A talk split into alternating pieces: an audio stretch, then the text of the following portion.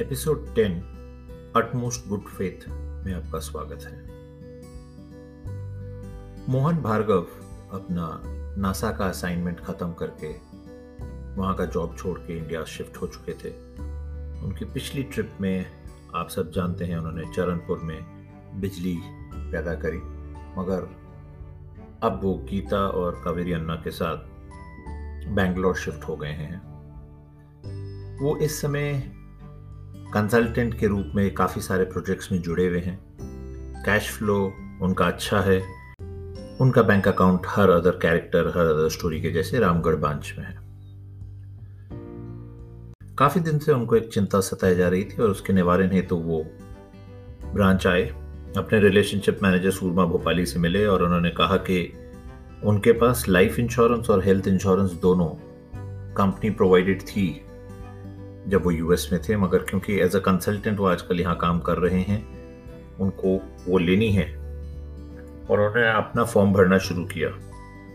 उसी समय insurance counsellor Sambha भी आए कैबिन में, और उन्होंने जो जो क्वेरीज थी उनके जवाब दिए।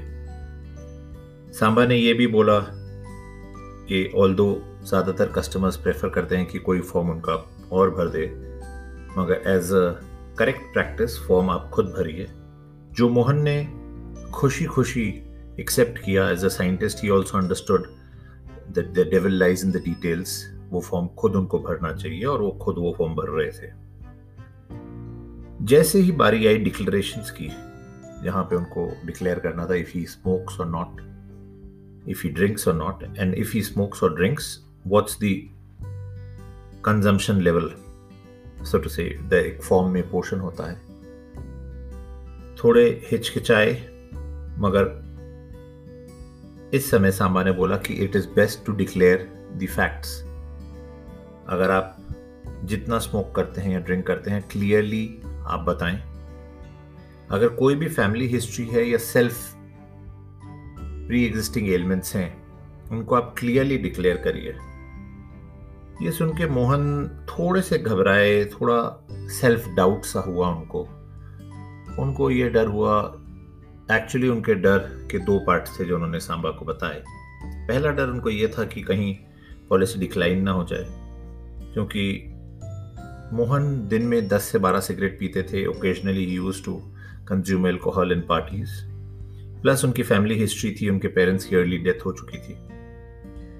And he himself had hypertension and he was on medication so situation थोड़ी सी क्रिटिकल सी लगी उनको एंड हेंस उन्होंने कहा कि क्या वो कुछ पोर्शन अपना कम कर दें या हाइड कर लें। सांबा का इस पर रिएक्शन बहुत सिंपल था। सांबा ने कहा कि अगर डिक्लाइन होनी है पॉलिसी बोथ हेल्थ की एज वेल एज लाइफ की, या रेटअप होना है बिकॉज़ एक ये भी कॉन्सेप्ट होता है समटाइम्स कि जो आप प्रीमियम देख रहे हैं, उसकी जगह, उसका twenty percent twenty five percent या कुछ और परसेंटेज में हायर प्रीमियम आपको देना पड़े, मगर पॉलिसी एक्सेप्ट हो जाए। जो भी हो इन दोनों में से कंडीशन इट इज़ बेटर आप इस कंडीशन को आज जान लें। क्योंकि कुछ टाइम बाद अगर कभी क्लेम आया,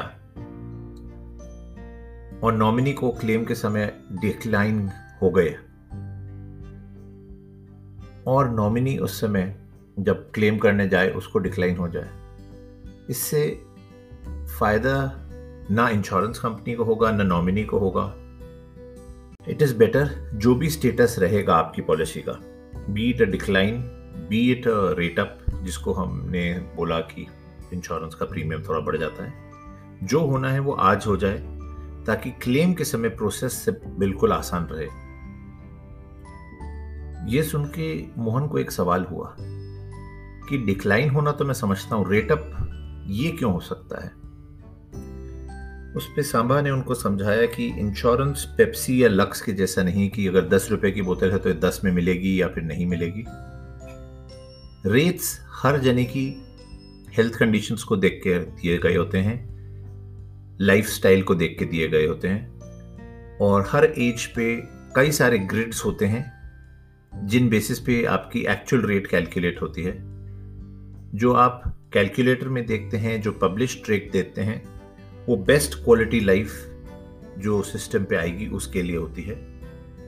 किसी कारणवश अगर आपकी health conditions are not making you the ideal candidate to buy insurance or you have got some history running which may be detrimental in life insurance की कैलकुलेशंस इन किसी भी केस में रेट अप हो सकता है। यानी कि आप दूसरे रेट ग्रिड पे शिफ्ट हो जाते हैं। रेट अप का कोई ऐसा मतलब नहीं है कि आपकी क्वालिटी ऑफ़ लाइफ खराब है या आपकी लाइफ एक्सपेक्टेंसी अलग है। उसका सिंपल मतलब यह है कि आप जिस पूल में क्वालिफाई हो रहे हैं, उस पूल की रेट पब्लिश्ड रेट से अलग है और आपको वो रेट देनी होगी। ये दोनों पॉइंट सुन के मोहन को काफ़ी तसल्ली मिली। और सबसे इंपॉर्टेंट इसमें यह पॉइंट था कि आज जो होना है वो हो जाए पॉलिसी इशू होने से पहले। At the time of claim the last thing you want is a decline status specially life insurance के केस में, क्योंकि लाइफ इंश्योरेंस के केस में लाइफ इंश्योर्ड जो है, जिसने पॉलिसी खरीदी है, वो खुद नहीं है to raise a dispute or to fight it out so it is better to declare whatever ailments, whatever the family medical history has been, whatever your habits which affect lifestyle are. वो सारी चीज़ें जितना clearly form में declare करी जा सके उतना अच्छा है ये सुन के मोहन ने सांबा को काफ़ी थैंक यू कहा उन्होंने कहा कि अगर ये शायद उनको खुद नहीं पता होता और वो खुद अकेले में फॉर्म भर रहे होते तो कुछ हिस्टोरिक चीज़ें जो उनको यूजलेस लगती हैं वो शायद डिक्लेयर ना करते, और बाद में क्लेम टाइम पे शायद गीता को प्रॉब्लम हो सकती थी। कुछ हफ्तों बाद पॉलिसी मोहन की इशू हो गई। There was a rate up that happened looking at the background looking at the medical conditions but both health and life insurance policies were issued आज की कहानी यहीं तक। आप प्लीज़ याद रखें, अगर आप कभी इंश्योरेंस ले रहे हो किसी भी तरह का, कोई भी डिक्लेरेशन देना हो प्लीज़ आप फॉर्म भरते वक्त ही दे दें। Do not wait for claim to happen and then you are running from pillar to post बहुत इंपॉर्टेंट है। जो भी डिक्लेरेशन हो, वो सामने सामने दे दिया जाए। इसी के साथ ये एपिसोड खत्म करता हूँ और इसी के साथ मैं आपको बताता हूँ कि मैं कुछ ब्रेक ले रहा हूँ। ये सीज़न वन यहीं पे ख़त्म होता है। ये टेंथ एपिसोड था इस सीज़न में दस एपिसोड थे thanks a lot everyone for a lot of positive feedback that I've got I should be back soon after a few weeks and loads of new stories around financial world around Bollywood and some very very very interesting updates coming your way soon thanks a everyone have a good day great week ahead and stay safe, stay home, stay healthy.